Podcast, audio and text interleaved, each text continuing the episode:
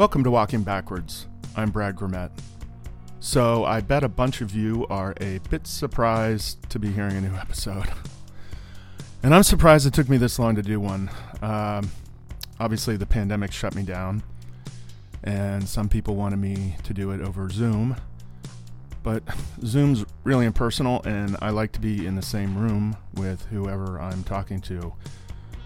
Zoom also sounds like shit, and I try to make the podcast sound good. So that was a no go for me. And then once I got out of the habit of doing them, it was uh, it was hard to get back into it because you know it's a lot of work to make this thing. Um, but I'm back now with what I think is a pretty fun episode. A little backstory here. I went to Australia earlier this year. I haven't been since I was a kid, and uh, I've been wanting to go for a while. And it happened that one of my oldest friends' band were uh, doing some shows in Australia in February and March of this year. So I figured I'd kind of tag along with him through the country as well as bring my recording setup and do a few podcasts while I was there. Uh, first of all, Australia is fantastic. Highly recommend it. The people are great. The food is great. It's a beautiful country. I really have nothing negative to say about it, and I had a great time. Uh, second, I have to thank all the guests I interviewed as well as apologize to them for taking so long to release the episodes. Sorry about that. Uh, when I got back from the trip, I was on a show, so I was straight back to work, very busy for a while. So that's excuse number one for taking so long. Excuse number two is that I've had some medical stuff going on. Uh, it's been taking a while to figure out. Uh, I'm gonna be fine, but I needed to sort some shit out. Um, still sorting, to be honest. Um, but things are things are better, and hopefully they'll be even better soon. So that's actually the silver lining of the strike. Uh, without it, I probably would not have taken care of that stuff, and uh, you know, shit doesn't get better; it gets worse. So, um, so I guess that's the upside to having the time off. Um, speaking of the strike, I I hope everybody's getting uh, through it okay. I know I'm stressed about like money and insurance and other shit, like I'm sure a lot of you are. Uh, but stress is bad for your health, so try to stay positive and you know, we'll be back to work eventually. Who knows when? And um, you know, it's easy to say, "Oh, stay positive," but um, you know, you just got to keep trying. Try to do some productive stuff, and um, hopefully, everybody's making the best of it. Anyway, on to the reason you're listening. My guest this week is James Puli. James used to come to Cinegear every year here in Los Angeles, so we've known each other for probably 15 years. Um, so he was my obvious first guest in Australia. Uh, there are a couple of different things about this episode. First, we recorded in front of a class of film students, James students to be exact, uh, which was a bit odd, but actually turned out to be great. Uh, another odd thing is that I hit the wrong button on my software at the beginning, so I did not record the beginning of the podcast. So you'll hear the moments just after I figured that out and started recording. Uh, so there isn't that typical introduction like there normally is, but I still think it turned out great, uh, despite my bumbling. So, um, anyway, enough of me rambling. Here's the episode. Enjoy. Heard stories about cinematographers not hitting record on camera. Yeah. And yeah. So that's- start start number two. start number two. well, okay. So we did a whole thing off off mic where we opened bottles of bourbon. Hang on, and let's see if we we- can do it. Okay, Uh, you got it uh, again. uh, Good do it a bit job. slower. It worked. Nice. It's better Good one, job. clearer. Anyway, I brought some. I brought some bourbon, some Birdie's Bear Gulch, and some. Uh, what else did I bring? Lost Republic, and we're drinking some in front of some students of James because you're teaching now. Yes. Just How did this come about? Fill me in. So just prior to COVID, I kind of got a very amazing opportunity that an old producer friend of mine um, got in touch with me and said, "Oh, James, we're looking for." You know, a someone to come and lecture in the film and TV department, specifically around live and multi-camera TV initially. And after growing up and working in the industry on drama for a pretty long time, or a decent amount of time, I got a job at a TV station as a full time camera operator. And then that taught me the TV side of the industry. When I went freelancing and moved back to Melbourne, and yeah, just before COVID, we um, yeah got the opportunity here, which worked out amazing. And you know, everybody here looks after me so well, and it's such an amazing place at JMC Academy down in Melbourne. Um, that Free plug. oh, you know, I have, to. I to throw something in there. Just kidding, You of know, course, the, the bosses would be uh, Of course, impressed of if I didn't. you're welcome to. But it's um, it's been great, and you know, everyone's so cool, and we do some pretty crazy projects and some good things. And it's the boss asked me on when I came for the interview, okay, you know, are you interested in coming and lecturing? What's and why would you be interested? And I said, well, can I speak frankly? And he goes, yeah, of course. And I said, well, most of the film students I get on set are shootouts. They have no idea what the hell's going on. They have no idea what they're doing, and there's something missing. And I kind of turned around and said, if you know, I would you know train people the way I was trained on set, and do it in a proper way that you know you communicate, you teach you know all those little nuances that we mm-hmm. both know are amazing and invaluable on a film set. And you know that kind of stuff and it's just like that's what was missing from all these students that would come out. And then now you know a few years later even with the pandemic i see was it I was on a shoot for a week couple of weeks in january and a couple of my students were working on the job and they'd graduated and been out in the industry for a while and it's fantastic to see them working and doing everything that i taught them and it's just like wow and that kind of again hap- all happened at about the time when I found out we were having a baby, and it was uh, you know one or two day a week commitment that kept me at home, kept me from traveling, and meant I was around and not going far. So kind of all fell into place at once. And by no means am I not working in the industry. I'm all I'm you know here a day or two a week, but then I'm out and about shooting non-stop, and it's fantastic. Cool, man.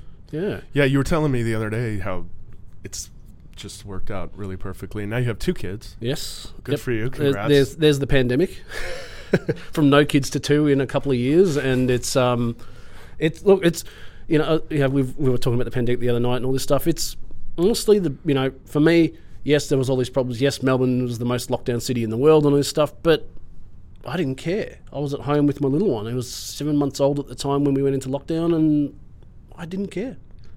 Kept you were me- one of the few that it worked out really perfectly for. Exactly. Yeah, good. Yeah, Good, I got, I got I got really lucky with that, and it's been yeah an amazing ride. And then now it's, everything's back and crazy and going stupid again. So Yeah. yeah, no, there's no yeah, works flat out inside here, outside of JMC. It's all it's really really busy. So I have no, no complaints at all, Good, good, good. and it's fun jobs. You know everything. I'm, yeah, I'm being you know picking and choosing a lot more about the projects I want to do and don't want to do specifically, and again, not afraid to say no where I can and where I want to. So it's a good thing. yeah, good. Um, how's well? You told me you left. You went to. Uh, you left the country for, for for the first time. When was that? Like Yeah, I went to a Couple months ago, or- Yeah, I was in Auckland, New Zealand in December for a tour with uh, Billy Joel. And one of one of the big jobs I've been doing a lot of is shooting a lot of live music lately, and um, it was a great experience. It was crazy getting on the plane. I'm saying some hail marys, and as we're on the takeoff line and all this stuff, and just kind of calming myself down. well, because of because of the kids now. Yeah, oh, Right, absolutely. Right. You know, was- that was my point. Yeah. yeah, you know, like you guys, I know you from attending so many cine gears in the states and jumping on the planes around the world and never being afraid to travel anywhere. Really, we've done some crazy things, but um, yeah, now it's just changed the focus. And the first time I was on a plane in my little fella's life, it was just like, wow, okay, there's so much more at stake here. You know, please don't go down. It's Gives yeah, you a little more perspective. huh? absolutely. oh yeah, yeah. I wouldn't know. I don't have any kids, but Well, you got your cat. I do have a cat. Yeah. yeah Who's I do. babysitting your cat while you're out here? Uh, my friend. Okay, cool. Yeah, yeah. She's she's looking after her for me, so yeah, Nice. it's con- convenient. But um, oh god, what else? I'm not used to having a crowd. I feel like a monkey in a cage right now. And to be honest, I had more than a few of these last night, so I'm sweating profusely and you know whatever, having a good time, enjoying Melbourne. yeah, I, I met Brad and we um, I left my car in at the Crown Casino and which is just down the road from where we are and um, yeah had a few drinks. oh my god, that bar you took me to, the bar in the middle of the yeah, Yarra. it's called uh, Ponyfish Island and the, it's a, on a pylon on a bridge and it's just kind of right on the water and if Alec Jarning is listening he'll know because I took him there. It's in well. the middle of the water. Yeah, it's in the it's- it's, river on both sides. Yeah, it's awesome. It's right on the the pontoon that holds the bridge up in the air. It's just there, and you wouldn't Yeah. you walk over the bridge, you don't even know it's there. And it's a great little spot. We go for a couple of drinks every now and then. So It was good. It was Yeah. good. Yeah. better than the place where the fire alarm went off and we all had to be evacuated. And Oh, that's true. We can talk. Yeah, we're, we're sitting there having uh, having a beer. We went to another place. It was a little chilly at the other one, so we go in and we're sitting at the bar, which apparently no one in Melbourne does. But uh, I'm American, so I bring my American Yeah, yeah. shit with me. Uh, so we're sitting we're sitting at the bar having our second beer, and this alarm goes off, and then he says to me, "Oh, in a second it's going to say evacuate," and I'm like, "Okay." And so we, I tell the guy we had to leave in like five minutes. I had to meet a friend for dinner. And so I said, "Oh, we can we pay you because you know we want to make sure we pay." And he he kind of ignored us. Then it says evacuate, and he tells us to evacuate. We're like, "We owe you money." He said, "Get out of here." I'm like, Australian hospitality, free Yeah, beers, Yahoo! free alarm, free beers. anyway, yeah, that was fun. But uh, uh, so what else? You said you said you did Chappelle. How was that? Did you just do one or We did two nights in a row, and Okay. it was um, it was really funny. And he's such a he's a, a unique comedian, and um, he for those who like his humor, he is very funny. For those who don't, could take offence at a lot of the stuff he says. So it's a bit of an interesting kind of debacle kind of night. Um, but the you know Jeff Ross was supporting, and he was amazing, and um, it was a it was a good time. So a lot of these live shows is kind of where my business has gone lately, Yeah, and yeah. it's just a it's a different art, it's a different thing. And you know, I was doing another concert the other night, and we had Pearl Jam's director directing us, Oh, cool. which was like awesome. And we're shooting Sting, and it was quite ple- it was a civilized show as opposed to shooting like a K-pop band we did the week before, which was just horrifically crazy. So Yeah. it just you know, every How day are the hours on those things? So so or We like- do on like if you do a one-off comedy show, how how long? we were there. I think it was six or seven hours a night, or even four hours That's a night. it? We, yeah, we show up. We do. We don't even do a rehearsal. Even for we show a load in and everything. We don't. Oh, in some of the shows here, we don't do the load-ins, so they'll call me as a local camera operator just to do a four-hour call for the show. Got it. So they have their traveling Yeah. guys who set everything up. Yep. Okay. But then we, when we did Billy Joel and we did these K-pop stuff, we showed up. Well, Billy Joel, we were traveling with him, so we were on tour, and it was those days were fairly long. You know, we did. You know, the last day here, I think I worked from midday till 4 a.m. the next morning. I got home or something like that for load out. Uh, Right. Load in, you know, we were there. I think we did five days of setup before the actual concert, before the sound check day, and then the concert day we had. We had about a week set up in there for one show. Where? So at the MCG here, it was a, in front of a hundred thousand people. oh, for- the big stadium. Yeah, huge Oh, stadium right, show. right, in New. Zealand, we flew in the day of the sound check and were there for three nights and came home. And then yeah, we were straight into the MCG. Wow, five to days setup. How Yeah. many cameras was it? Billy, we had. Uh, I'm gonna just adjust my no, no, you're in right. case you hear. No, no, it's all right. craziness. It's a I think low. Billy, we had six or seven, a couple of little cue ball PTZs, so little hot heads, and then we had four hard cameras and um, a couple of handhelds on the stage alongside him. So Which were you doing? I was doing a slash camera, so on the side. So Billy has a piano that sits in the middle of the stage and rotates around. Mm-hmm. So you're either picking up shots of band members behind, or if Bill, you can see Billy's face, just shoot him. Really? Yeah. So, if he turns to you, if his piano, he's got um, little pedals at his feet which rotate the the turntable, and so if his piano comes into your shot and his face comes into your shot, you got to be on him. you're you're essentially his Yeah. shot now. Yep. Oh, that's cool. So he kind of, in a certain way, he directs his own show because he's spinning around. Yep. He goes wherever he wants, does own. whatever he wants. Yeah. Wow, that's cool. Yeah, it's like when we did um, a few years ago. I did a Bruce Springsteen tour, and we did a couple of shows in at um, another venue here in Melbourne. And this this particular venue has very strict curfews every night, and Bruce does whatever the hell he wants. And there was a fifty thousand dollar fine each night, I think it was, um, to break that curfew. They budgeted that in because they just didn't. Billy's just gonna. Oh, no, Bruce. You is said just- Bruce, so- Bruce. Bruce. Bruce Springsteen. Bruce is going to do whatever the hell he wants. So he first night he came out and played Made in America from cover to cover. The next night he came out and um, did Yeah, another Yeah, but even that's not his whole show. No, that was all because normally his show's like shows. three, Yeah. four hours. Yep. Yeah. yep. yeah, So they budgeted the curfew to go over it and just do let Billy let him Bruce Billy Bruce. I'm drinking. I've had two sips of bourbon and I'm already. Yeah. lightweight. Yeah, well, um, I had a practice. It's it was good going out last night and you know working into it, but uh, Yeah, yeah, I'll have another sip. That'll even me out. I think. yeah. Okay. If you need some water, um, Oh, I got some. Don't worry.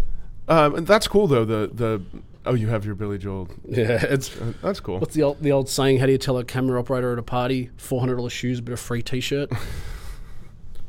I've never heard that one before. really? That must be maybe that's an Aussie thing. Could I've be, never heard that yeah. one. Yeah, but there are people who every day on set it's. Uh, I don't know about their personal life, but every day on set it's some you know it's Fisher, Yeah. Chapman, Leonard, Gr- you know, like anyway, it's always something. Yeah.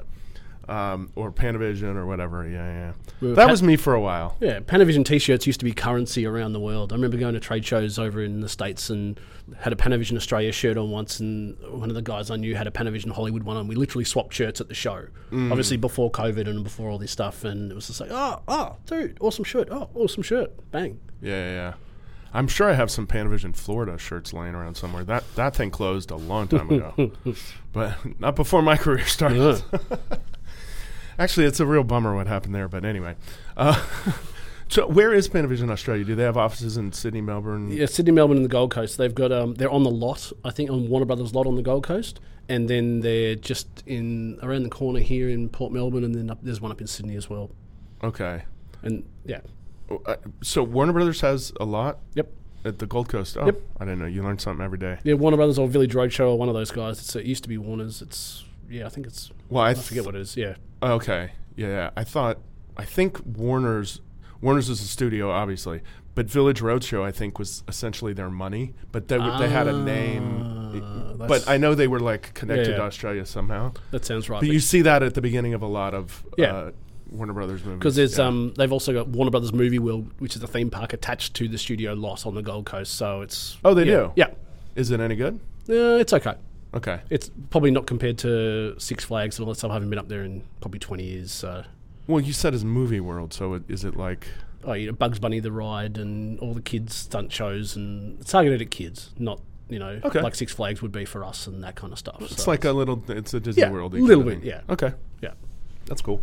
Hmm. Um, so how many stages are there at, the, at uh, Gold Coast? A lot? There's a lot up there. So the, traditionally in Australia, it's been a bit interesting. So Gold Coast has had stages for I think 20 or 30, or at least 30 years, and they've been the, kind of the central of center of um, international production in Australia for a fair while.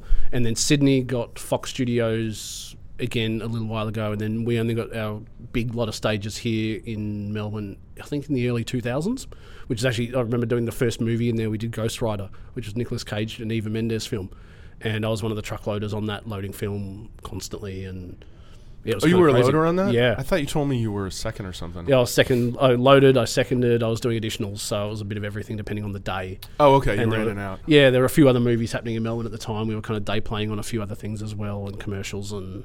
'cause That's a, big, cool. a big show like that takes up, you know, especially in Melbourne, took up a whole bunch of crew at the time, and now there's a lot more crews in Melbourne than there was back then. But it's Yeah.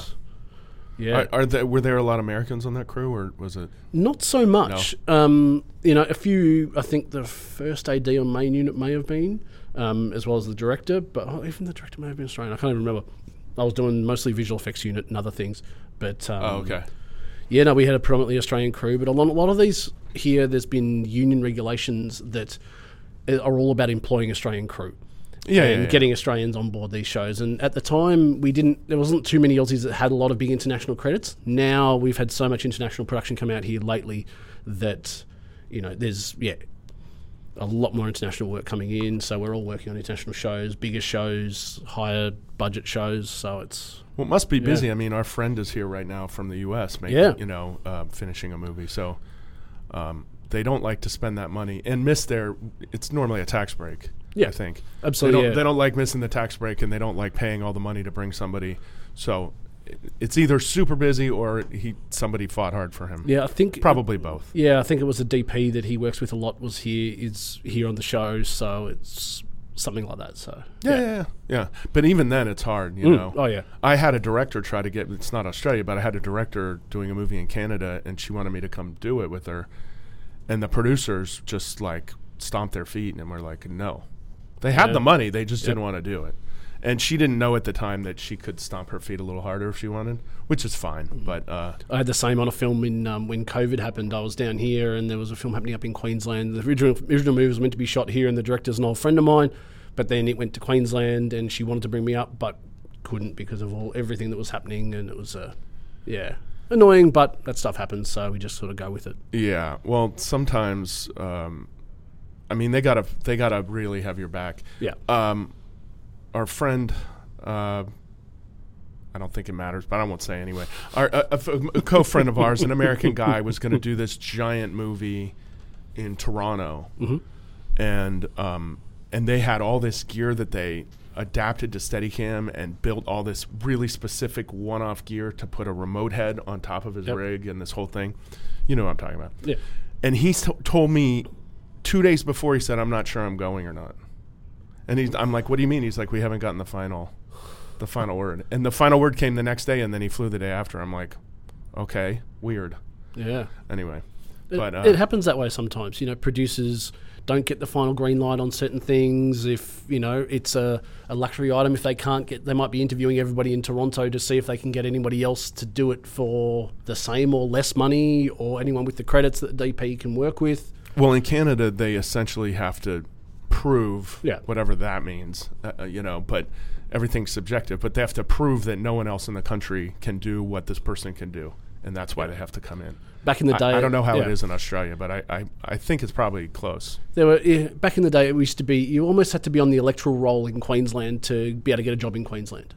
And com- coming from Melbourne or Sydney, it was always a little bit harder. If there's, especially if there's government money involved in a project or any funding from the government involved in a project, they're always a bit more, a bit tougher on that sort of stuff. But um, not Right. not so much these days because there's that much production. We're all you know, it's all generally gov- um, federal government funding anyway at the moment, so it's all kind of a little bit of a free for all. We're all kind of going everywhere and Is there a rule about how much of it has to be like Australian produced, as far as like uh, created here before they shoot it, or Not necessarily. Uh, not that I know of. There probably is something further up the food chain. I know the the government's on a lot of streaming services at the moment, trying to get more Australian content on streaming services. right? So there's minimum quotas on TV network broadcast out here, and now that's trying to they're trying to get you know twenty percent um, Australian content on Netflix and on Paramount and all these other things, and Right. encouraging them to produce local productions and make more Yeah. shows here and big it up, which is great for everybody because it's just going to generate more and more work. Mm-hmm. But it also yeah, and it's going towards Australian content. So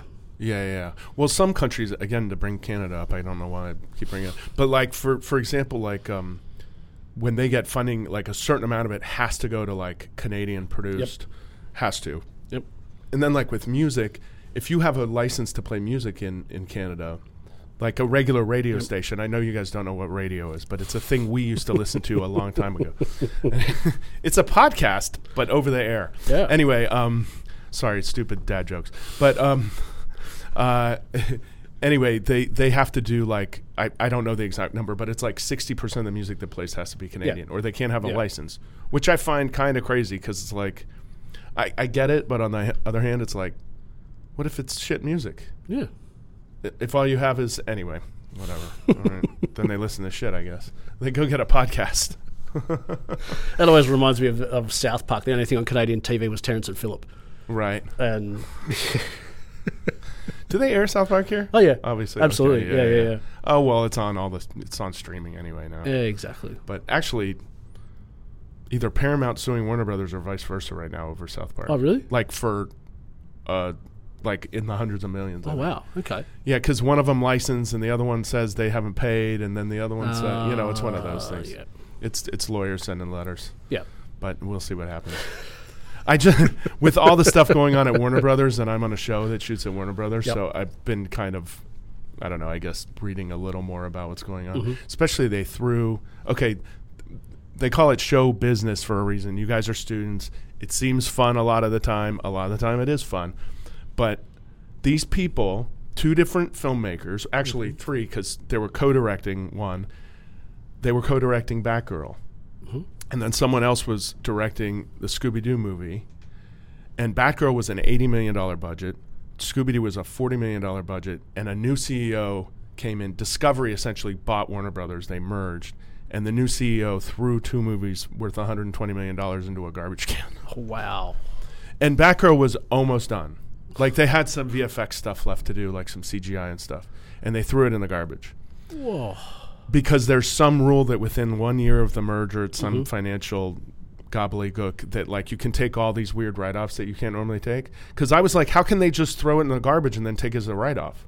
They should have to put it out, and maybe it'll make five million, and then you could only write seventy. You know what I mean? Yeah, yeah, totally. But there's some like weird rule anyway. was- Stupid was- business. I saw an article Stupid about business. Warren Beatty the other night talking about um, the Dick Tracy movie from the 1990s. Oh yeah. and he owns the rights to the Dick Tracy character.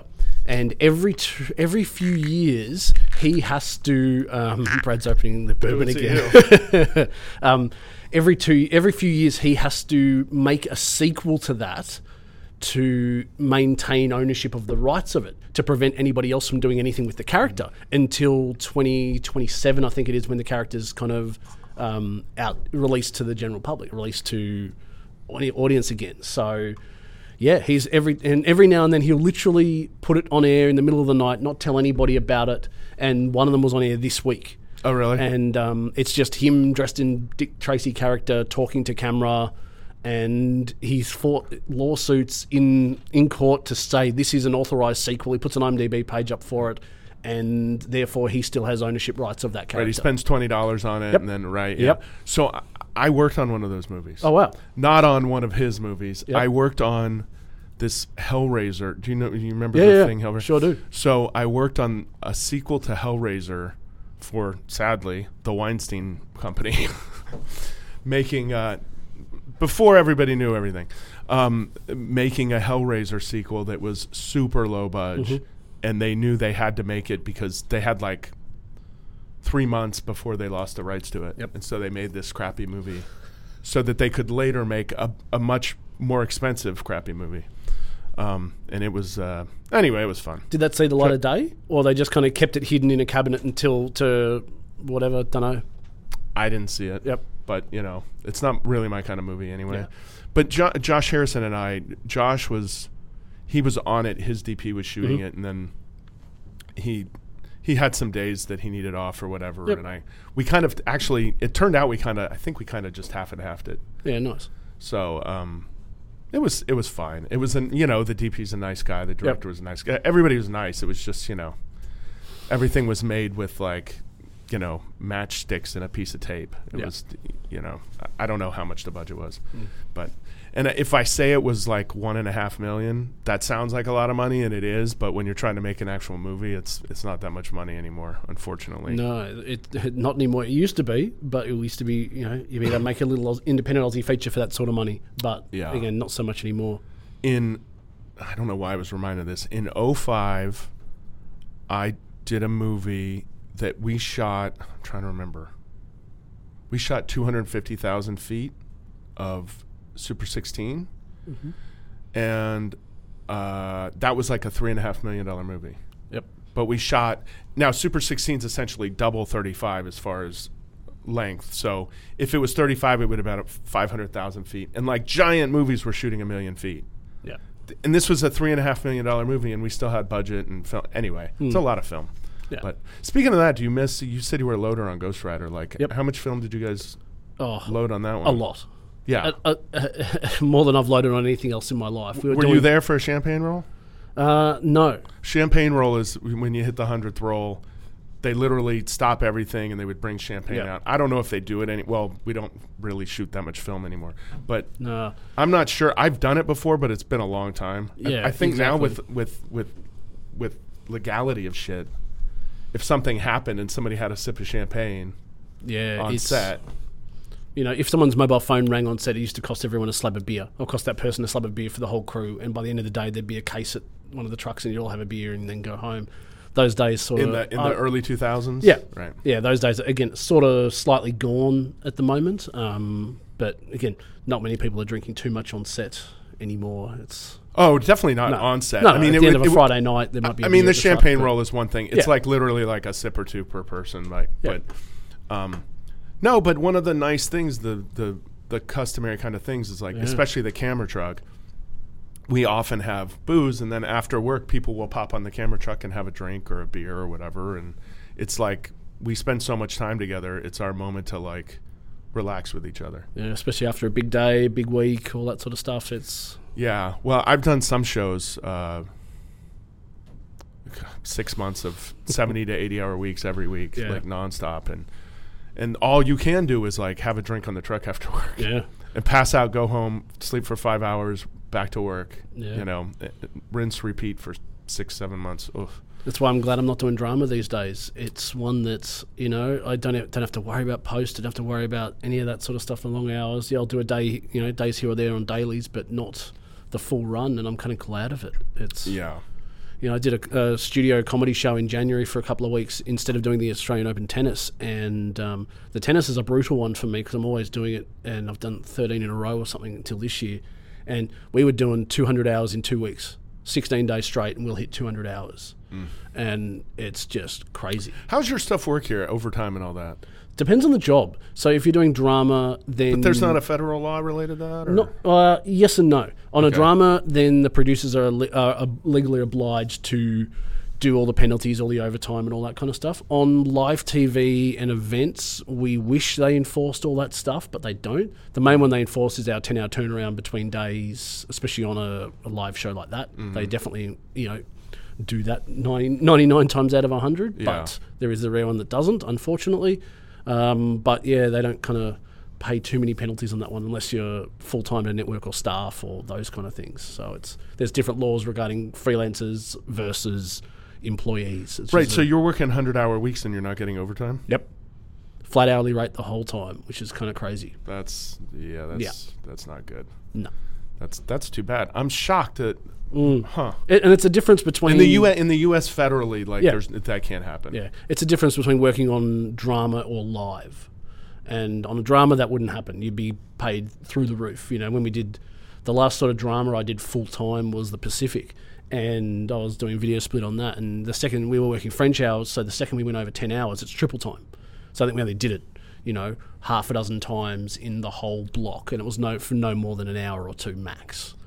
And I think we did, you know, eight months on that or something, and it was kind of crazy. But Yeah. Well, we were talking about that, and then my show, that Terminal List, that was 14s and rolling lunches, and uh, during COVID, so you couldn't eat on set, couldn't take your mask off.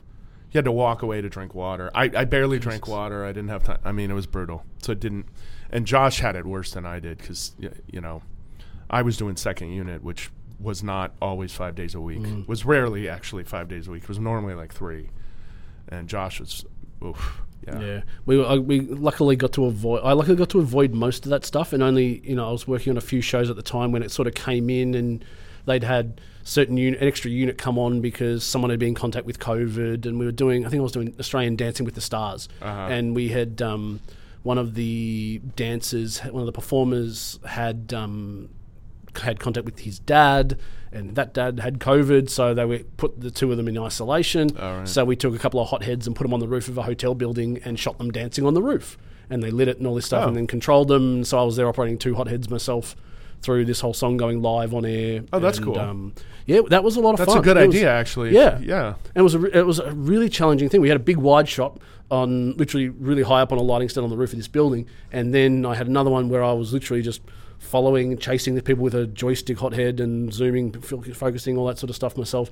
And it was a really challenging thing because it basically the director would cut away to the wide shot, but at times he wouldn't need to. He would only do it to suit a, a beat, downbeat in the music, and then cut back into the sort of head to toe follow that I was doing on both of them. And a couple of points, you know, you're zooming into a mid shot, allowing them to come back and then let it breathe and go out and do their thing. And Cool. it, it worked out really well. It was, and that was a fun challenge because you know it's not often you get to do something creative like that, and the director tells you what they want. But at the end of the day, we were off-site, kind of you know a kilometre down the road on the roof of this building, overlooking this amazing cityscape, and the lighting designers lit it really, really And, nicely. and is that show live? Yeah, live, Right. straight live to air. So the previous week I'd been in the studio on a ped, you Mm. know, chasing dancers and then judges and all that sort of stuff. And then Right. this week was hotheads on the roof, and I'd left. I was doing um, Australian Ninja Warrior at the same time. Where I was doing a handheld camera chasing the family and friends of the warrior, the ninja running up and down the sidelines of the course, and Right. um, and again the variety in doing that kind of stuff it appealed to me a lot more than the you know the doing uh, drama all the time and doing the same kind of things Right. it's the variety has just been so amazing lately So yeah. Mm-hmm. wait, let me go back. Since we do have like students here, yep you have to consider the the pressure on you oh when you essentially are the only camera and you're Yep. live on the air and not only not only are you operating it, but you set it all up. Yep. I'm sure. Yep. So it has to work. If you Yep. go off the air or whatever, it's all on him. So like that's that's pretty cool. Yeah, we had um, two cameras running into what we call little uh, live view units or Dejeros, which is basically a little laptop in a box with a 4G internet dongle in it. That is what most TV networks are using to do live crosses these days. They don't always pull up a satellite truck. They just use this little laptop with a backpack. You plug an SDI cable in with audio down it, and you do that. So we had had four of those. So we had two mains and two backups that the switches in the control room at Docklands Studios could tu go to at any time. So there was always four options. Um, and then, but yeah, that red light on the camera, we didn't even have a tally light. So that light on the camera comes on normally, and you've got, you know, however many people around the world watching it. So you better not fuck it up. You learn how to get good at your job quick in those environments because, you know, if you make a mistake and that's live, well, okay, shit. A million people have seen that, or many more people have seen that. Well, not only not event. only that, but you didn't rehearse that, did you? We did. We did. Okay. Had, we had a. We rehearsed it so that we knew pretty much what was going on. Okay. And because we were, so they were performing on the dance floor, kind of here. We were on These a are like balcony above them. it's like one pro and then one amateur dancer. one right? pro and one celebrity. So there's a certain amount of who the hell knows what could Yep. happen. Which with Exactly. any live TV, Yeah. you never know. What So we could did a. happen, We were there for two days. We did a rehearsal the day before, Mm-hmm. and then when we built the gear, rehearsed it the day before, and then the dancers were staying in that hotel. So that balcony where they were dancing was attached to their suite, so they could basically walk out. You know, they were in ISO together for the couple of weeks that we had to do. I gotta tell you, that's genius producing. Yeah, it was. It was Finding a way to not have them, Yeah. like not be there. Yeah. That's pretty. That's pretty great. Again, it was a little bit loose on the day because you know we'd walk out and get a lift downstairs to this, and there they are in the lift. So they weren't super ISO ISO locked in Oh, really? Hmm. hotel rooms. Yeah, it was it was a bit awkward. And then you Were know, they wearing masks at least? I think they were. Yeah, yeah, they were wearing masks and doing you know just walking around the hotel doing their thing. But um, Oh. yeah, it wasn't. Uh, That's a weird well, ISO. Yeah, it was. I It thought was the a- isolation was supposed to be just you and you pretty much in the room. Oh, yeah. Okay. Well. but um, anyway, it worked. So. yeah, exactly. Yeah. Yeah. yeah. Exactly. On that one, we, we were right. We none of us got COVID on that one, luckily. So On that one. that was the next one they did. The, pr- the same producers did here, which COVID when COVID happened, um, there was this show. I think it was the the Masked Singer. Um, was sh- the Australian version of that was shooting, and um, because all the other shows had shut down, kind of a big combination of crew got onto that one, and um, the a couple of the dancers got COVID somewhere along the line, and then um, they gave it to each other, gave it to a bunch of crew members in the studio, and it was um, it shut down the production very quickly. And after that, a lot of those shows moved to Sydney, where it was a little bit um, less COVID stringent on production, so to speak. Why was it more here than there? So here, our government kind of took a stance and went hardcore and just literally shut everything down. You know, there were times when we couldn't go more than five kilometres or a couple of miles from our house. Um, Right, but you, you could go to like a grocery store. Yeah, you could go to a grocery store masked up. You could leave once a day. You could go for a couple of walks. You could do that sort of stuff. But it's, you know, Pretty much the same as LA. Yeah, yeah, I mean, for five months we were. Yeah. It was the same thing. All the restaurants were closed. yep. It was the same here. You could only go to like essential places, Yeah. and then takeout was a big thing. Like Yeah. the places that were doing takeout. Like, Yeah, McDonald's drive-throughs were selling bread and milk to save you going elsewhere and that kind of stuff as well. And it was a, it was a time, but we've all kind of There were a lot of like Yeah. high, like nice restaurants that were doing exactly that. Yeah. And then Doing there were then there were like the pre-bottled cocktails that a lot of them were doing, and I mean just anything to like stay in business a yeah, little bit. absolutely. Um, I, the, one of the bars in my neighborhood was doing like bottled beer. You know, it had Yep. you know like a Grolsch thing. Yeah, kinda- yeah. yeah, yeah. Yep, growlers. Yeah, little growlers, and you know, and- anyway, and people were dying to get out. Yeah. So, like, I knew a guy who was running a business selling um, pre-made cocktails with Yep. with paired snacks. Oh, This chef and it came in a really cool tower. My, my a close friend of mine is a nurse, and during the the beginnings of the pandemic, I had him. I sent him over a couple old fashions, like you know, because we were doing some Zoom drinks Yeah, and yeah. this and that, and yeah. Yep. Anyway, people All good fun. when when when it, well it's similar to the film business so like when the shit hits the fan you get creative or nothing happens so like you know what what's the what's the saying i'm trying to think of somebody's probably um uh necessity breeds creativity yeah. or something Yep. to that effect yeah, but yeah you know you get stuck in the corner and you figure it out Yeah, And absolutely. uh, if you can't figure it out, you're maybe in the wrong business. there's a lot of good music made through that time. There's a lot of amazing art done because people Yeah. actually had time to rehash and do that and actually stop when you know in traditionally you don't it's um in the craziness that is the world it was really busy so yeah it was a good time for you know to refresh and start again in a lot of cases and Yeah, go from there yeah. Ho- Hopefully, we'll never experience the Yeah. the spiel again. I mean, we're st- we're at the tail end of it. We're still like testing. And um, which one do you like better? uh, the lost republic Oh, okay. Then have more. oh thank you forcing me to drink Okay, who has a question? Somebody must have a question by now. Yeah, go for it.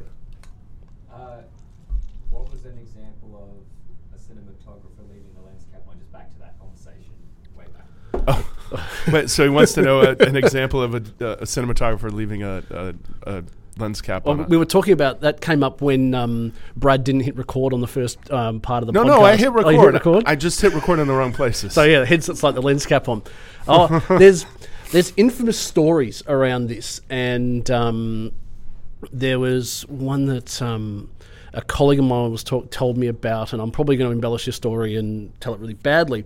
When the um, they were interviewing a CEO of a very major company in Australia, very big company, and um, the cinematographer shows up and has a full crew, gaffer, grips, lighting, the whole bit, soundos, the lot. And um, in the words of the person that booked my colleague and my mate, the DP had his head so far up his own ass he forgot to hit record.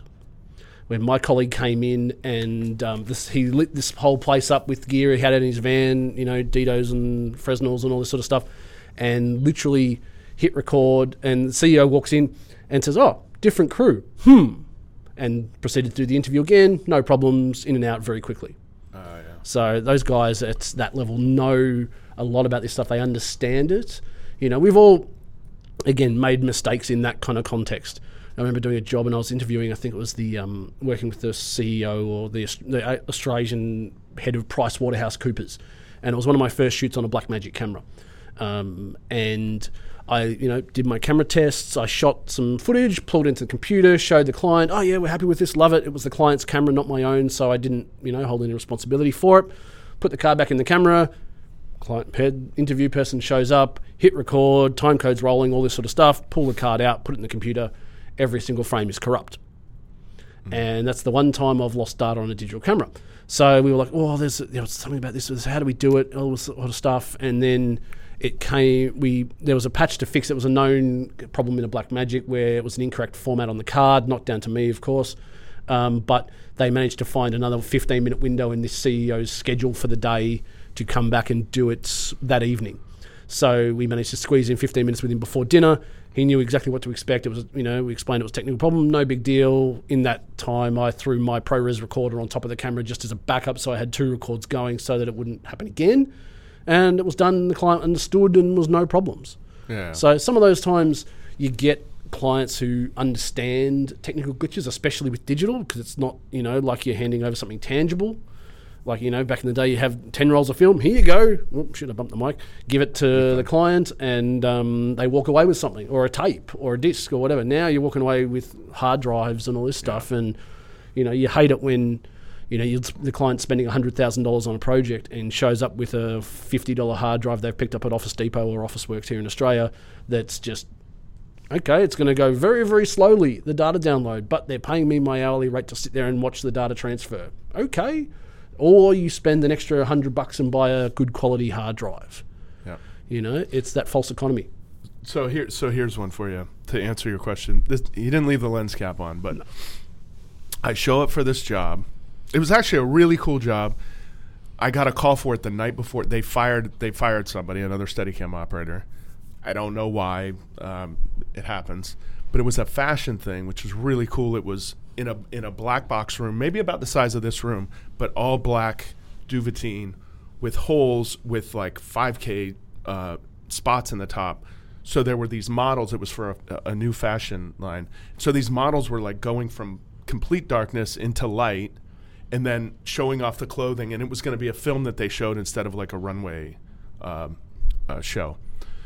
So, uh, and we were shooting film, uh, shooting on a I don't know. It was 35, uh, an Arri 3 maybe. Anyway, um, nice, by the way, Australian DP. Ooh. Super nice guy, nice first.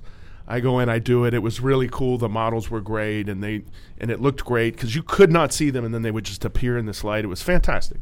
So we shoot it all, and because I didn't know this client, I didn't know anybody. I told him at the end of the day, I get my money. I hand me a check, and that was a that was a no. Like if he said no to that, I would not have worked. So I showed up. End of the day, hands me a check. Great. Two days later, I get a call. It's all underexposed four stops, which with film is gone. It's it's gone, especially when you're shooting in such a dark, it's high contrasty, and I don't know whose fault it was. I don't know if it was the DPs, but it was. I found out they had bought recans, which recans are like the studio will sell unused stock back to a stock place that sells it for a highly discounted price for people wanting to make an independent film. You could go and you get short ends. Instead of 400 footers, you might get a bunch of 150s. And there have been some famous movies made that way over the years. I think Swingers shot on short ends, but um, but anyway, uh, they were getting recans and short ends, and um, they were either mislabeled or his meter wasn't set properly, or there are a few different things that could have happened in the process. But and here's where the the the all important check at the end of the job comes in. No one got paid. This producer, who I thought was sketchy from minute one, which is why I I made sure he was giving me a check. He decided because the job didn't get finished properly that no one got paid. Even the people who were PAs on it, who had nothing to do with mm-hmm. any of it. And uh, yeah, that was a bummer. But that's again, that's another lesson. Like nobody's going to look out for you but you. And I couldn't control any of that. I couldn't control how he exposed uh, the film. The DP was setting the stop on the on the camera, so um, it's not my fault that you know it's the producer's fault for either not. You know, f- at some point it's the top fault. Yeah. You know, We again on one of those big American movies that I did as a loader early on in my career. We were shooting on I think it was on the roof of Crown Casino, overlooking the whole city, doing some plate shots, some background elements, and night shoots, all this sort of stuff. I you know. We, I loaded the right stock, all that kind of thing, and then the DP forgot to push the process two stops, so that you can, when you're developing film, you can develop it in a way that gives you a bit more light at the end of the day. So you're getting, you know, more stock out of it. Um, and yeah, it all came back basically black and mostly not really usable. So oh really? yeah, Was uh, what year was this? early 2000, 2004, 2005. So this is like before at the very beginning Yeah. of digital intermediates. Very much, yeah. so absolutely. nobody was doing DI. So now every single person, if they shoot film, which not that many do, but for the Spielbergs and the Christopher Nolans and the Paul Thomas Andersons of the world, they shoot film. The first thing that happens is it goes through a. It's not a telecine. That's th- it's that's kind of an old school way, yeah. but it's just a film scanner, and it goes through and they scan it at whatever resolution they want. I don't know how they, depending on the working, pro- whatever. Anyway, they scan it in at some high resolution, and then they cut it all digitally, and then they spit it back out, and then they print out a print of film, and then if it's being projected on film, that's what that's what's projected. A lot of times now it's still a file or whatever. Yeah. I remember my friend used to work for IMAX, and he he went from sending these he wasn't physically putting them in boxes. He was kind of in charge of shipping, and they would ship film cams uh, cans all around the world of IMAX films, and that stuff's that thick. The cans are gigantic. And then suddenly, just almost like one day, it was like, oh, I need to send them the thumb drive, you know, or or I need to set up. He would set up uploads, and they could literally upload at the theater. They, or they download the movie, and then send it to their projector. It's a different. It's a different world. Yeah, it's like getting It's interesting. DVDs of rushes sent to set. Now it's just an email with a link to a secure platform to view it on.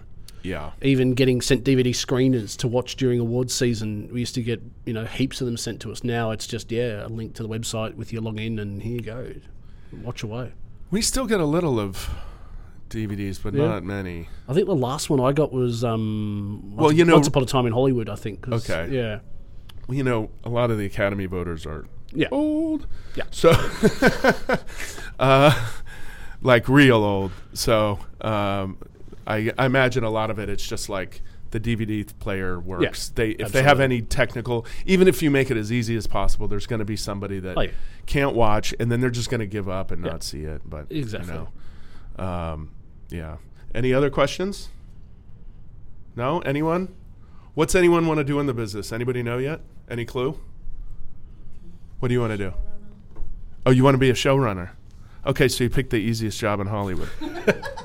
Got it. Okay. So how do you plan to do that? She said she wants to be a showrunner. Well, I want to start um, with intimacy coordination and Okay. work through from there. Okay. And I've got um, my own books that I've um, written that I want to turn into script. Cool. Okay, well that was going to be my next question was how much writing have you done? so like like novel kind of things or stories that you Uh, want to put into script form. novels. Okay, and that you want to turn into script form. yeah. Cool, interesting. Well, good. That's a good head start. I mean, y- you know, if you told me you hadn't written anything yet, I mean, I wouldn't have been a dick about it. But like, but you know, like you got to write. These people, by the way, I jokingly said, you know, the easiest job. It's not because it's hard to get that job, which it is hard to get. It's that it's hard to do that job. So I'm on a show right now, and we're season three, and we currently have two showrunners, and uh, there are third and fourth collectively showrunners on the show. So the creator of the show, who was our season one showrunner, left for I don't know all the details. Whatever didn't work out, she left. Then we got another one the second year, and I don't know the details. She left. And it's not because they were bad, because the show kept getting picked up. So obviously they were doing something right. Um, but it's a tough job, and it's you know we talk about hundred hour weeks. They do they do pretty hardcore weeks. I don't know their exact schedule, but it's it's a lot. And thankfully for like operators, we leave not all the time. Sometimes if you have a little anxiety about a job or you're working with somebody that's particularly tough, you you know you lay in bed thinking about how could I have kept him from being pissed off at me? Sometimes Yep. they're just assholes, to be honest. But sometimes you know you you want to. I want to be perfect. I want every shot to be perfect. I never want anybody to wait for me or want need to change any or whatever. And that's impossible to do. But you're always striving. But when I leave work, most of the time, I can forget it all and drink, you know, one or two of these or seven, and uh, just kidding, uh, one or two of these, and forget it, and have a good night with my friends or whatever. Showrunners, they get a call at 9 p.m. They get a call at 10. They get a text at 11. Oh, we lost our location for tomorrow. That's supposed to be at 7 a.m. You know what I mean? Like, Yeah. so we need to write around. We don't have the house now. The whole thing now has to happen in a in an empty empty uh, parking garage Yeah. instead of a instead of a living room of a home. Well, how do you have like an intimate family conversation in the parking? You know what I mean? So like again, necessity and all that stuff. But it's like at the highest level and a lot of people depend on you. A lot of people are making a lot of money based on what you do. You know, anyway, it's a big gig. But it's it, it, if you're aspiring to do it, you can. Yeah. You totally can. So uh, good luck to you. Yeah, very good luck to you. Anybody else? What's anybody else want to do? Intern? Something hard? no sound people? No. Okay, I can't teach We're a anything quiet anyway. bunch. Okay, We're they're quiet quiet. bunch. Yeah. They're quiet. That guy is that a New York shirt? New York thing, yeah. I guess. Oh, New York City. Okay. All right. Well, you know, we're basically another state of America these days. It's Yeah. yeah, it's all the same thing. There, there literally was a newspaper article yesterday saying they want to open 200 Wendy's stores out here in the next couple of years. Do you have any Wendy's yet? No, not yet. Ooh, square hamburgers. Mm. Yeah. They're pretty good, actually. I mean, if you like McDonald's, Wendy's will. Wendy's is like five star dining. Sorry, McDonald's does not sponsor my show. No. Actually, though, it's funny. My friends, uh, what do I call them? Uh, our, you know, my friend you met yesterday, his guy Oh, yeah. that's with him. Anyway, yeah, he yeah. went to McDonald's the other day and he said, uh, "Yeah, we went and got um, chicken wraps at McDonald's." Mm, yeah. He and another, they're here working. My friends here in town, and um, he goes, "Yeah, you can't get them in the U.S." Yep. And I said to my friend, "Oh, and we were at the at the food court of the the the um, Crown Towers, where we're staying, and um, I just looked around and I went, shit, there's this like fresh food in the U.S. It would all be Yeah. like, you've eaten. The, Yeah. I mean, you can get really great fresh food, but I think your guys' laws. It's a little better here. It's So a lot better. that was the the Yarra the river frontage food court. The car park food court out the back has the McDonald's, the KFC, the Subway, all right next to each other. So they have both. They cater for all tastes in it. Crown. Well, They're yeah, doing a good job in there. Are you sponsored by Crown? What the- Uh, I, I shouldn't, but you know, I Oh, do. yeah, I do yeah. do a lot of work in there. Yeah, so okay. it's, Yeah, yeah, yeah. No, well, they're like any business. But, Absolutely. But Oh, yeah. um, no, but but actually, it's not even that. It's like the McDonald's supposedly serves better food Yeah, here they- than they do in the U.S. In Australia, they invented is the riveting, I know. Oh, it's so yeah. They invented the McCafe, and it's like they're having barista made coffee. Here? and- yeah, they, that was a Melbourne thing. There's nothing an Australian can't do but No. create a coffee with Mick in front of it. Yeah, exactly. And I remember doing That sounded worse than Bringing it, it- That was not, but it was McCafe. Okay, bringing it back into the film Jeez. industry. I remember doing Not a, Dave Chappelle. I remember doing a McDonald's commercial Uh-huh. back in the day. Yeah. And, you know, a 12 hour day at Macca's, and we walk outside the front to do the hero shot of the whole restaurant. And we finally got some fresh air after being inside all day, and it stunk. The stench of the oil, the fumes yeah. off the joint, and it's just 'cause like it's frying and it was like, yeah. oh, she's just oh, made us all want to be ill and not eat there. I don't think I ate there again for like six or eight months or something. Hmm. And even this year, I was on my way to work and had a got a coffee and a, a muffin for breakfast or something, and it, I think pretty sure it gave me food poisoning and knocked me out for four days. Ooh. So I um, yeah had the more or less an ambulance paramedic take me away from set. Oh, God, On um, on day three of a game show I was shooting, and it was um, yeah not a, not ideal way to start the year, first job of the year, and oh, that was the first job of the yeah, year. Yeah, pretty much got you know day two or day three, three days out with food poisoning wasn't uh, wasn't fun. So you shoot McDonald's commercials in McDonald's here. Yep. Okay. In and outside of LA, there's a a, a, a set McDonald's.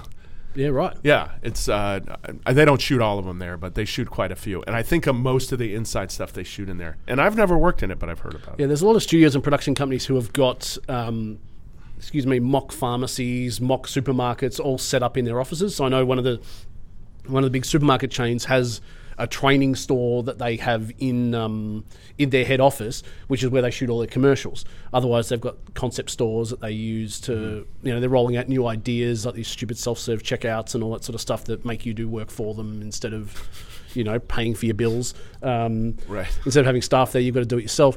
So they do a lot of that sort of stuff in their concept stores and or head offices and or places like that. So it's um, yeah, and I, I know um, you know we've all shot in the jumbo jet sets and the aeroplane sets and things like that, or fake aeroplanes and those kind of moments. They're weird because you go in, walk into the studio at the start of the day, and it feels like you've been on a flight for 15 hours, but then you walk out the door and you're at home again. So it wasn't quite ideal doing those sort of ones. We used to do a bunch of music clips in them back in the day, set in Yeah. planes and things like that. But um, Yeah, yeah. There are now even more than film sets. Because most of the time, these shows, like there was that show LA to Vegas. I don't know if I got to Australia. it did. Okay. Um, they used to shoot next door to the show I did uh, that I day played on a lot called Single Parent. Excuse me, at Fox. and I walked into their stage by accident one day, you know, and they have their stuff built all the time. But now there are these like really, really, really small sets that are green screened with a few rows of private jet seating for Instagram models. It's really ridiculous. And they're apparently booked out constantly. Yeah. So- I did a I did a training video for Qantas many years ago up in we were shooting on tarmacs at Sydney Airport, so I got my Steadicam on with high vis vests and stuff on, following aeroplanes as they're being taxied down onto the runways and things like this. And then in the um, the Qantas training base, they've got all the you know mock things where they do a lot of the air, the stewardess training and host and hostage training. And it was yeah, it was a really interesting thing. You go in there and light it and shoot it, and it was fine because it's where they it's actually based on a real environment in there, so it was pretty realistic. It was good. Okay, wait. I have a question for the students that will eventually lead back to you. Uh-oh. Okay, so who here has somebody in the business already, like a parent or a neighbor or a friend or just somebody you know that anybody, any at, at all? No, no. Everybody's no. Okay, because oh, I do. oh, okay, that's fine. That's fine. So you have somebody. Is that why you want to be in the business? Okay, they're not. They're not an inspiration or anything. Just somebody you Um, know. They're an actor, so Okay. it's a different area. Right. Okay. But do you know a little about the business from them, Um, or you just know that's what they do? I Like. just know that's what. they Okay, do. so it's not okay. Yeah, so it's not like a close friend or a family relative that like encourages. It's a family relative, but we're not very close. Okay, fair, So, yeah. fair enough. Now, I'm, I'm sorry, I'm not trying to. Uh, but the reason I asked is because this guy, you know, his dad was in the business. Is still in the business. Is in the business. business, but was when he was a young child, uh, and you know, these parents giving their jobs to their kids. I don't know if they deserve.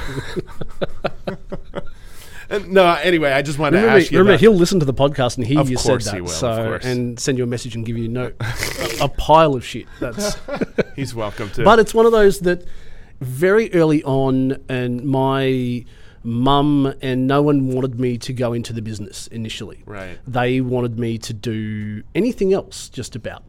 But I kind of, in my mum's exact words, was she didn't want to support two people in the film industry. Because again, you know, that's sometimes how the industry rolls. You can have hot periods where you're working on a show for six months, but then you may not work for another four months. This this is actually a good point. I'll stop Yeah. you for one sec. So si- again, since we have students, I, I feel so weird doing it this way. Normally it's just one on one. I don't have an audience. So um, anyway, um, so that's an important point because the business can be very up and down, especially at the beginning when you're just day playing, like getting a day of work here, a day of work there. Like you need to learn that like put as much of it as you can away. Eh, have some fun, but like save your money because next week could be dead empty. The week after that, you could go three months without working. So like, hopefully you don't, but things do go up and down, and you'll work for you might work for three months straight. And what a lot of people do is they start buying boats and houses and big stuff and pay, spending a bunch of money, and then it all dries up, and then they have a problem. So, as you guys start in the business, it's just a good thing to remember. I sound like a Yeah, yeah. grandpa, but whatever. Anyway, Well, they've, they've heard that from me plenty of times. Don't Okay, worry. okay. So now I'm a broken record. All right. No, no, Anyway, so your so your dad and he started out as a camera assistant, or Yep, he okay. started out, and there was in Australia in the seventies. There was a uh, production company here in Melbourne known as Crawfords, and they Okay. were they own their own cameras, own their own groups, own their, like the closest thing to a US TV studio we've really had out here. Okay. and they produced. You know, if you think about it, it was all basically all the quality content out of for TV out of Melbourne. Melbourne's always been known for television drama. Okay. Features and movies and stuff have generally been a you know the majority of them have been Sydney and Brisbane those kind of markets because they've had more studio space, more bigger things. But we've always known us had been known for TV drama. Okay. So that um, and Crawfords were the centre of it in the seventies, eighties, and into the early nineties, and they sort of disbanded a little bit and shut down. Um, so he was started as a grip in there, and then moved into camera, and then was an in-house camera assistant for a long time, and then a cinematographer. Uh, and worked his way up through them, and then went freelance and started Steadicam in I want to say 90. I did a workshop in Australia. The first ever workshop in Australia was in 1984. And then he did. Um, And he did that. He did workshop? that. Who Yep. who taught it? Uh, Garrett came out, and then it was Toby Phillips, and I think there was one other another Aussie called Harry P who was teaching it, and who had been to the states previously and done a workshop and bought a rig and had started it off here. Okay, but a quick aside. You know, I used to do a lot of commercials back in Florida in the Yep. late '90s, early 2000s. And Toby Phillips used to shoot a lot of commercials in There you. Orlando, in Florida. And my friend Eric Emerson, who's been on the podcast. Yep. he used to work. He was Toby's first There for a long Yep. time, and he liked Toby, and a lot of people didn't. I think Mm. Toby was a very A type and could Yeah. be um, a little tough to work with sometimes. Yeah. So you know that all that was the early, and then he, my dad went back to the states in the early '90s, bought a rig, came back when he left Crawford's, and um, started the freelancing game. What do you mean he went to the states? He went to the states and did another workshop. So did a workshop, Ah. did the 81 here in 84, Okay. went in um, yeah 91, 92, bought Right. a rig and came back. And I think at the time there were there were maybe three Steadicams in Melbourne. Now there's you know a good dozen or so. But um, there's also the work to sustain having that many people here at the moment. That's Yeah, how yeah. much the industry's grown. There was you know, sort of a 20 year window where yeah, there's three Steadicam operators in Melbourne, all of whom were pretty excellent and did a good job and had no issues. And now there's yeah, Yeah. dozens of us. So Yeah, it's yeah, yeah. well, not quite, do- you know, not Yeah. the thousand that are probably in LA these days, but um, How many do you think are in Australia altogether? oh, probably. I think we've got an Australian Steadicam operators Facebook group, and there's probably uh, I should know how many are in it because I'm an admin of it, but there's probably a couple of hundred people in there. Um, but again, all, all across the country, there's probably you know thirty or forty in Sydney these days, and a couple of dozen here. But that's a good amount Queensland. considering oh, yeah. your your country only has twenty five million. Yeah, yeah, yeah, something probably. like that. Yep. Right. California has forty one million residents. Yeah, So exactly. and I don't know how many operators we have. It's a lot, hell of a lot more than Yeah. A couple hundred. Yeah. But uh, yeah, But again, not everyone out here has their own rig, so there's a few you know rigs that fly around Okay. the place and that sort of stuff. And there's a little bit of of that in. LA, Yeah. but very little. yeah, very little. Yeah. But- But, so anyway, I got you off subject. So No, then no. your dad. So so what was he working on when you started kind of int- getting interested in work? You So- said you started at sixteen. yeah. right? I did a. It was a. He was working on a low budget Australian movie called The Real Thing that starred. Um, oh, uh, starred Australian actress Kate Fisher and Dylan. Uh, Dylan, somebody whose name escapes me now, but um, yeah, it was a little independent Aussie film. I think they had a million dollars back in you know the year 2000 to make, and we were shooting 35 mil two perf, and um, it was I've an two- experience. I've done two perf. Do you guys know what two perf is? Anybody? Right. So on a 35 mil piece of film, there are four perforations to each negative, and the camera pulls four down. Well, that's the standard. the standard. amount, right? So what there is, four, right. so it pulls down four perfs and then four perfs, four perfs and then four perfs. So it basically the gap between each frame on a piece of film is four perforations. So when you're shooting two perf, the gap between each piece of film is half as much. So therefore, you get twice as much out of your film stock, essentially. right, but less resolution because you're shooting onto a smaller area. Correct. And then there was three perf. Yep.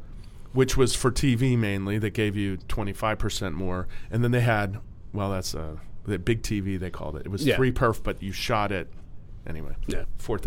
But um, yeah, TV was always a three perf. But two perf became a thing. Did anybody see the movie The Fighter? David O. Russell movie um, um, with, um, Yeah. um, um, my God, the hell's wrong with me? brain fart. The guy from uh, uh, Boogie Nights, Mark. Uh, oh my Wahlberg? God, Wahlberg. Thank you. He's a little known. while. He's a little known actor. Yeah. Yeah. Mark Wahlberg. Nobody saw th- the fighter. Great movie. Anyway, uh, oh Christian Bale, right? Mm-hmm. Oh. Christian Bale, Mark Wahlberg, Yeah. Yeah. Yeah. and anyway, that's a great film. But um, uh, anyway, they shot two perf, and it's a. It looks grainy. Mm. Um, if anybody's familiar with the look of uh, 35 millimeter, like four perf, it looks great, but you get a little grain structure and like it's a little interesting. I like digital, but it's a little plain. It's a little Yeah. perfect, and film had this like happy accidentness to it, like a almost like a hand drawn thing instead of a something drawn by a computer. What does Wally Pfister say? That's the first time I've ever made that analogy. Yeah. Does that make any fucking sense? Yeah, a little bit. Wally Pfister compares Okay. it to he's not giving up his, and I'm quoting this, he's not giving up his set of oil paints for crayons just yet. Was him talking about digital versus film. So, Okay. yeah, Yeah, which is pretty spot on the money, I reckon. Yeah. Well, that reminds me that so I still shoot film stills. Yep. Uh, obviously, I use my phone like everybody else, but like if I want to go out and make art, uh, I shoot film and I shoot I shoot slide film and then I cross it and I push it and I do stuff that you just can't do with digital. But I was seeing like the kids these days, apparently on Instagram, old man still here, uh, are liking these like digital cameras from like the early 2000s and late 90s Oh, really? to post stuff. Is- Do you, any of you do that? My daughter does. Your daughter does? Yeah. Yeah. Right. So they have these little. Okay. So it's it's literally the kids. Um, they no. They they go to these like shitty. Anyway. Uh, I just said it's it's kind of cool. No, because they grew up with phones and stuff like p- Yeah. perfect Oh, photos. so they're trying to go Yeah, back yeah. to. Anyway. Um, Yeah, right. back to where we were. Um, I remember when I was at high school going out on set with dad when I was growing up Yeah. and kind of grew up and got a taste for it then. But at the same time, I was always really careful. I didn't want to be, and I never wanted to guarantee my work because I'm Lewis's son. And Mm. I always deliberately, very deliberately did that and went on a point about it Yeah. because, you know, I see so many second generation people and, oh, yeah, you're doing this big, oh, your old man does it. Oh, okay, cool. You're just following literally in the coattails. For me, I went down kind of very early after doing Pacific, went down the live TV and events path because dad didn't do it. He did drama and now it's one that I kind of grew up doing drama and now spend made my name doing a lot of big events and mm-hmm. live TV that it's a very different kind of game. Okay. And we're both very different people, yet and very different have different skill sets.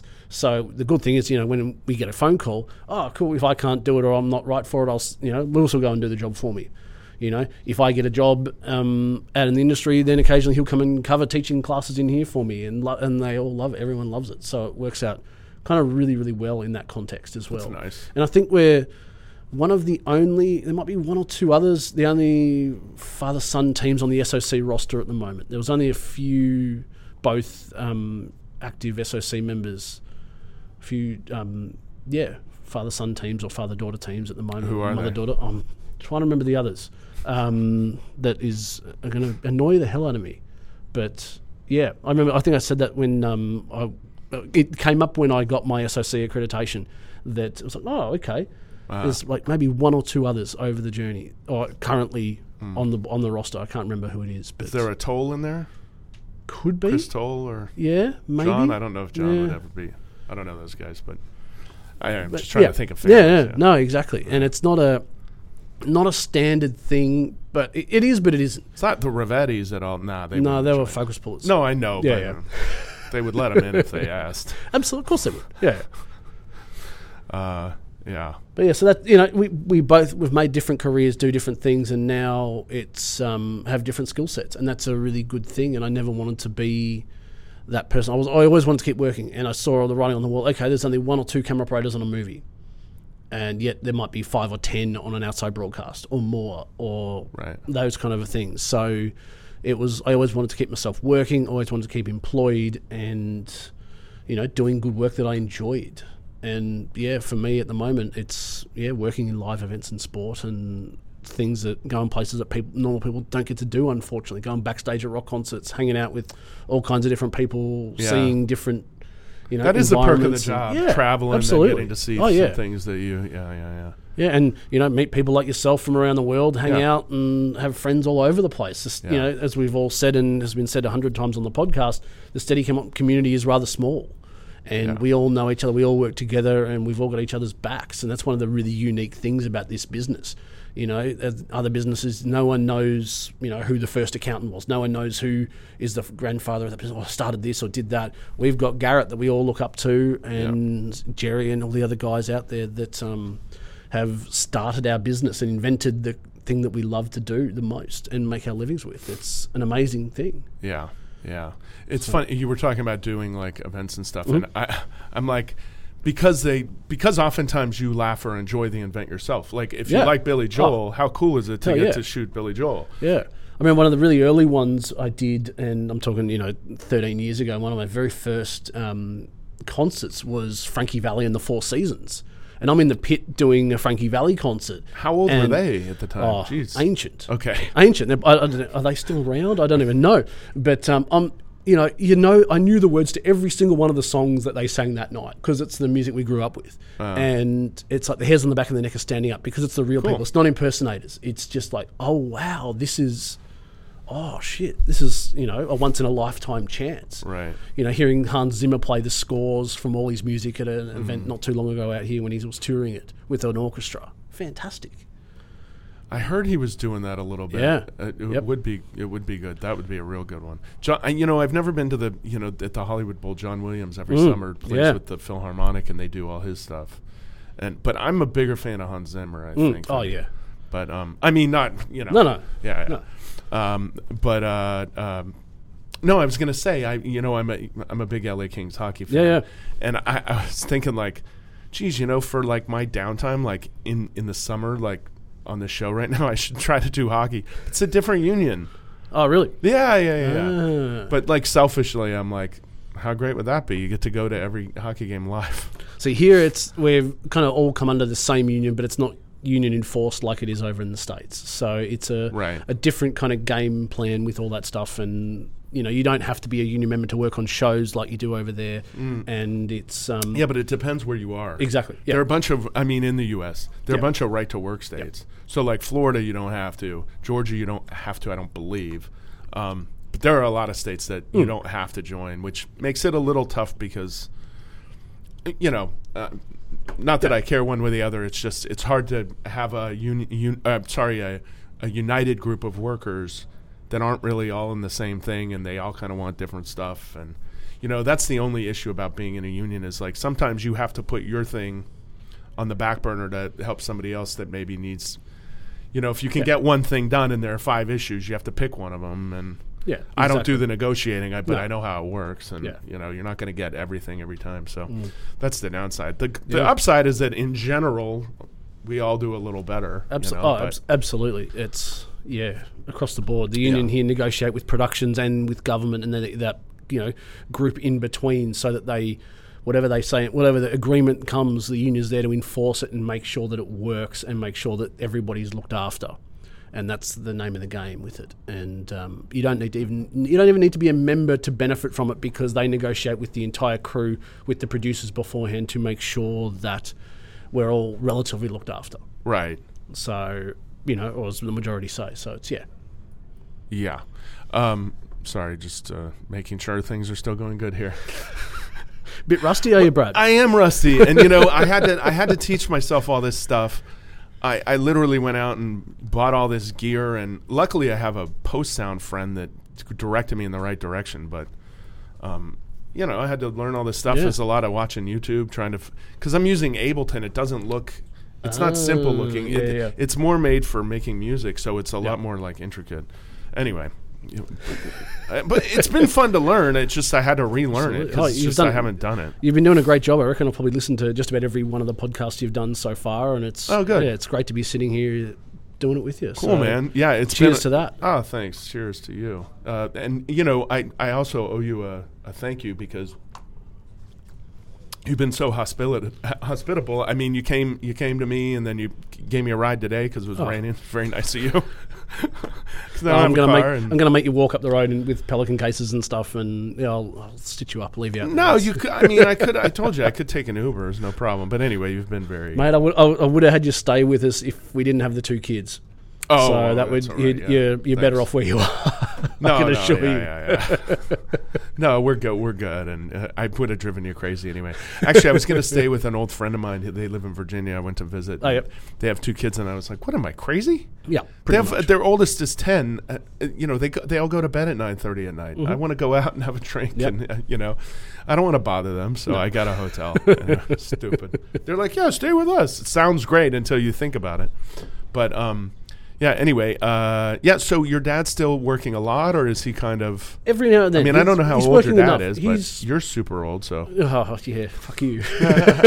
well, I was going to say you started. Um, what were you saying about 1984? You had started. Um, was that when you were? You said 1984 earlier on, and I forget what it was. In That I was here? You were here. You were here. Yes, of course you were. You were Yeah, last year in 1984. That was the year I was born. So I hope you feel old after I've I said that do feel old. Yeah. Thank you so much. Um, I yeah. feel old anyway. It doesn't really matter Yeah. what you say. But no, that's all right. Uh, um, go ahead. You were dad. You were going to Oh, yeah. ask me something. um, oh, brain fart. I've forgotten. It's all right. you guys can take off if you need to go. or yeah, if you want to yeah, go, duck out. Yeah, feel free. gotta, Thanks for hanging around. Sure. We're just rambling at this point. Yeah, yeah. Thanks. The more you- of this we drink, the more it'll uh, be I hope rambling. you I hope you weren't sleeping. Maybe we, now's the time to take a break and let these guys get out sure, that's a good we'll idea. Yeah, up. we take a break. Yeah, yeah, yeah. Cool. We'll be back in a minute.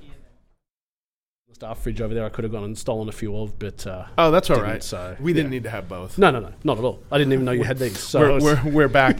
I know. I surprised you with the with the booze, and I'm sorry the the kids are all gone now. By the way, anybody listening, but the the um, I surprised you with the two bottles of booze, and some of the kids' eyes lit up pretty bright. But Yeah, I told them none for you. we're a creative bunch around here, and Yeah. um, Well, you can drink at 18 here, right? you can, yeah. And are, are all of them over yeah, 18? every, everyone in this group was over 18, Right, so could so- have, but. Um, no, no, I know. wasn't going to No, do no. that. They're they're in class and stuff. Yeah, but exactly. This was Also, despite this us is, this sitting is here nice having a drink. bourbon. We don't Oh, have to give it away to kids who don't appreciate Hell it. no. So yeah, this was actually a film class, a live film class. We're sitting here having a, you know, doing the podcast in, which works out great because, you know, these the students got a, you know, got Brad's expertise out here, and we're asking questions and hanging out, and um, They got Brad something. Bullshit. hey, if you can bullshit your way into the business, and that's amazing. Yeah, it's, right. um, you've just got the talent to go with it. From No, what you- I've seen of your work, so Oh, thank you. You know, the, the, we, I was actually surprised. Uh, uh, how many? Three, four, at least, or five absolutely. of them Yeah. on the way out were like, "Oh, thanks. That was really interesting." And I'm like, "Good," because you it didn't look like you were interested. well, while we were sitting here. They're a, they're a hard crowd sometimes, and that was one of the early attachments when I started teaching. It's like some classes and some students you get a lot out of. They can they want to know everything. They want to ask every Right. question Others they can. just stare Others it's just like at you, right? okay, yeah. It's like you're like a comedian that makes a bad joke in front of a lot of people, and you're trying to read the audience. It's like Bueller. Well, to be honest, I made a little joke about I sound like an old man right now because I was like these kids today, and I saw two of them look at each other and roll their fucking eyes. They were like, "Oh," and I was like, "Uh oh, shit."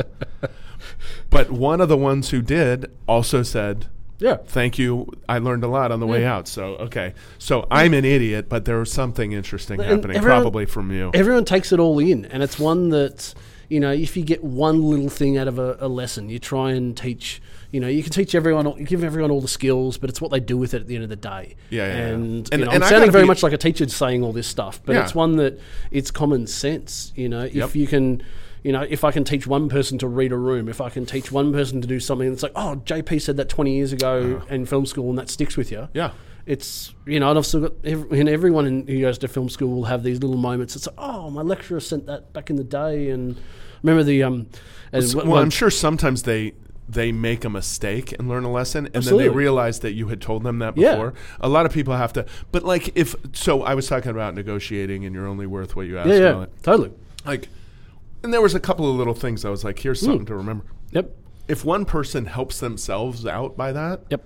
That's really cool. Yeah. Other ones maybe will make the mistake and then go, oh, this is what they were talking about. yep, exactly, and that's right. fine. Yeah. But that that probably gets them closer to not making that mistake three times and then Yeah. figuring it out. Exactly right. So they've made it once. They go, oh, those people weren't complete idiots. yeah, I'll try not to do that again. Yeah. Right? Yeah, yeah. Which exactly is cool. right. And look, you know, those those mistakes happen. Every you know, if if I can have these guys make a mistake and break something here, they're never going to do that in the industry.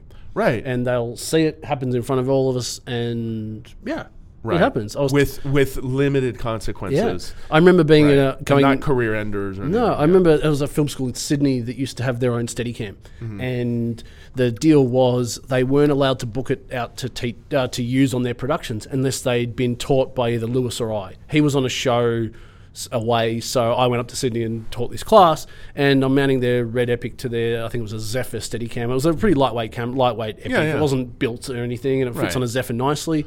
And put it on, start showing off. You know, not a little bit, not the you know, not to any great extent. And then the arm just blew up and just crashed to the ground, and their their cameras down, and all this stuff. And I'm crawling. Oh shit! My first day here, trying to you know show people how to use this thing, and I've broken it. And the, the guy's like, "Oh no, it happens all the time. It's the third one we've been through. Lemac keep the park in, part in stock for us." So there we go, done. right. Fixed. And it's happened. It's it was a simple mistake. It was fixed the next day. No Yeah, issues good, yeah. and you know they understand what to do with it. If you you own you make a mistake and you own it, that's fine, no Yeah, big yeah. deal. Same Yeah, as those DPs we're talking about before. You underexpose something, you don't do something, you own it.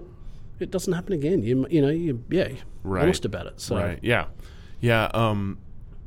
Yeah. Anyway, that Yeah. that's that should be what school is about. Is Absolutely. you know, and then it, it, at least just kind of having the tools. But it's kind of interesting that you're you're doing this and it's fun. And this place, I just walked to. You walked me around it a little bit, not a, not a ton. It's really nice. Number one, what's it called again? uh, it's the JMC Academy down in Melbourne, Australia. JMC Academy. Yeah, Um, it, it, it's again, it's really nice. And then you were walking me through. You're like, oh, we have a color suite here, and we have this. Oh, and you're like, that's the hangout area. And the band played at lunch, and I'm like, oh, because they have music here. So a band played at lunch is like entertainment and Yeah. practice for them at the same time. absolutely. Then you said there's edit bays upstairs. There's edit, bay, there's there's edit bays. We've got on. it's, it's an Would you say all-inclusive school. actors, sound? Yep, actors, sound engineering, live production, multimedia. And by the way, our two guys. Would, um, name the two people who came in here. Uh, that we uh, have uh, our, your our they your um, bosses yeah, or your our- colleagues or Our, head of film and TV, Peter George, came in, who's a former producer that I've worked with Who for was a super very, very long time, and then Matt Kaylor, who's our now senior lecturer. Um, both amazing people and really supportive of me and what we're doing, and just yeah the students in general. And it's, you know, I, you were saying before about having a, a, a relative in the industry and a, as a, you know, not quite implying, but everyone's, it's like an easy way to get in the industry. Oh, you know someone, you know this, you know that. And it's like, well, okay, I got the opportunity to kind of give something back and help out, you know, the young kids coming through because it's got to be tough. It's, you know, it's so hard to get a break. Mm-hmm. And it's now at a point where it's like, okay, and I said it before, I see my students on jobs. I see former students out and about in the industry making a living and Right. setting themselves up and doing great things. And I'm like, wow, this is awesome. You said this school is private. Yes. Is it paid for by the state? Like, if you want to go here? No, you, um, uh, so each student can get some government funding to support Okay. their position, or it's like a it's a low interest loan or no interest loan that they can pay back over time. Right. I've, it's taken out of your tax returns after you earn X amount of dollars per year, Right, right, which is right, sort of the same as every university. It's just this one's you know not so government funded. It's a private enterprise, you know, private for profit business, so to speak. So, So is that the same if they go to like a public university? Yeah. They still owe a little money? yeah, they still owe money. They still pay that So it's back not completely free? Not completely free. No, it's Okay. not. uh, Nothing's ever free. Just a days, super low interest Yeah, loan. yeah. Like right, Pretty okay. much, yeah. And what's it what's it run you to go to school? And, and you know, we we do have to go, unfortunately. no, I'm no. on a t- I'm on a schedule. Um, w- not this exact moment, but we need We've to got go a little bit. Yeah. it- shortly. look, I don't know Like- these days like what it five costs. minutes, okay. So, yeah, yeah, yeah, I don't know sorry. re- these days what it costs, but it's um it's up there, Yeah. and it's a it's a large investment in your career. So whatever I can give to help them along the way, I'm more than happy to help out with. and right, right, do right. that. And it's Well, I was just curious. Yeah. But I mean, the, you know, like the problem is it's hard to invest a lot in a career that you don't know if you don't want to do later. Yep. It's a tough one. I always tell people now you're working at a school. This is what I tell people. I've had a lot of people over the years, old friends of mine who I grew up with or went to college with, and they text me or message me and they say, "My kid wants to go to film school. Which one should I send them to?" It's an easy answer for me. Yep. None of them yep. Send them to set, be an intern, go around. This is how I got my first Yeah, yeah. job in the business. I went to a UPM. It's a little more complicated because Yeah. you just don't know a UPM, No. but I, I somehow managed to get like a, an interview with this guy. Mm-hmm. And I said, Look, you don't know me. Interviewing me doesn't mean shit to you. Mm-hmm.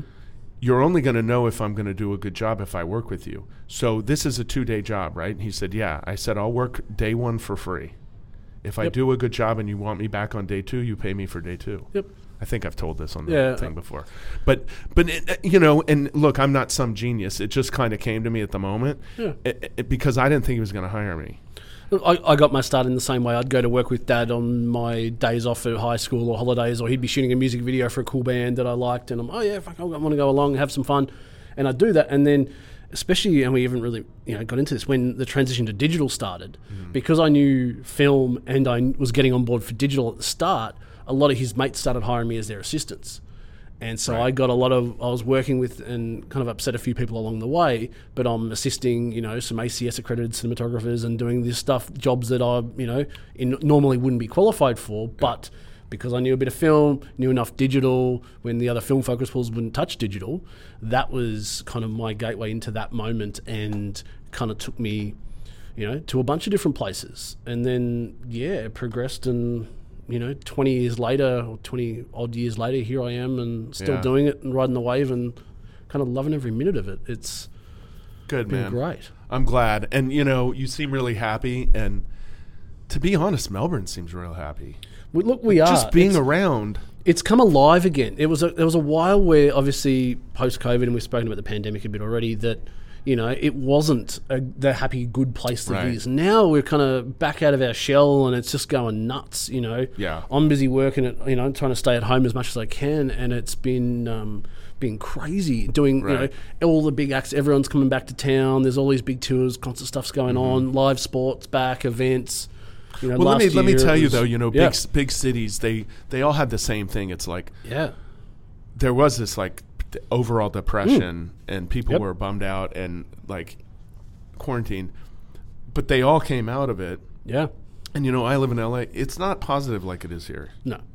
I mean everybody's happy to be out. Yeah but like there are a lot of people who it seems like the time away gave them time to think about how to be bigger assholes Yeah, You know what I mean? Absolutely. Like, oh yeah, yeah. It's bad, Yep. man. And you know, I haven't been here long, so No, no. my my my my time here is very anecdotal. But Yeah, it's yeah. like just being around everybody's like Yeah. people are super friendly. Mm-hmm. Nobody's up my ass because I'm an American to try to kiss No. my ass. They're just kind of normal. Yep. Couple people have been like, "Oh, you're from America. Oh, I studied abroad there. This and that." Yeah. You know, like those things. Yep. But like.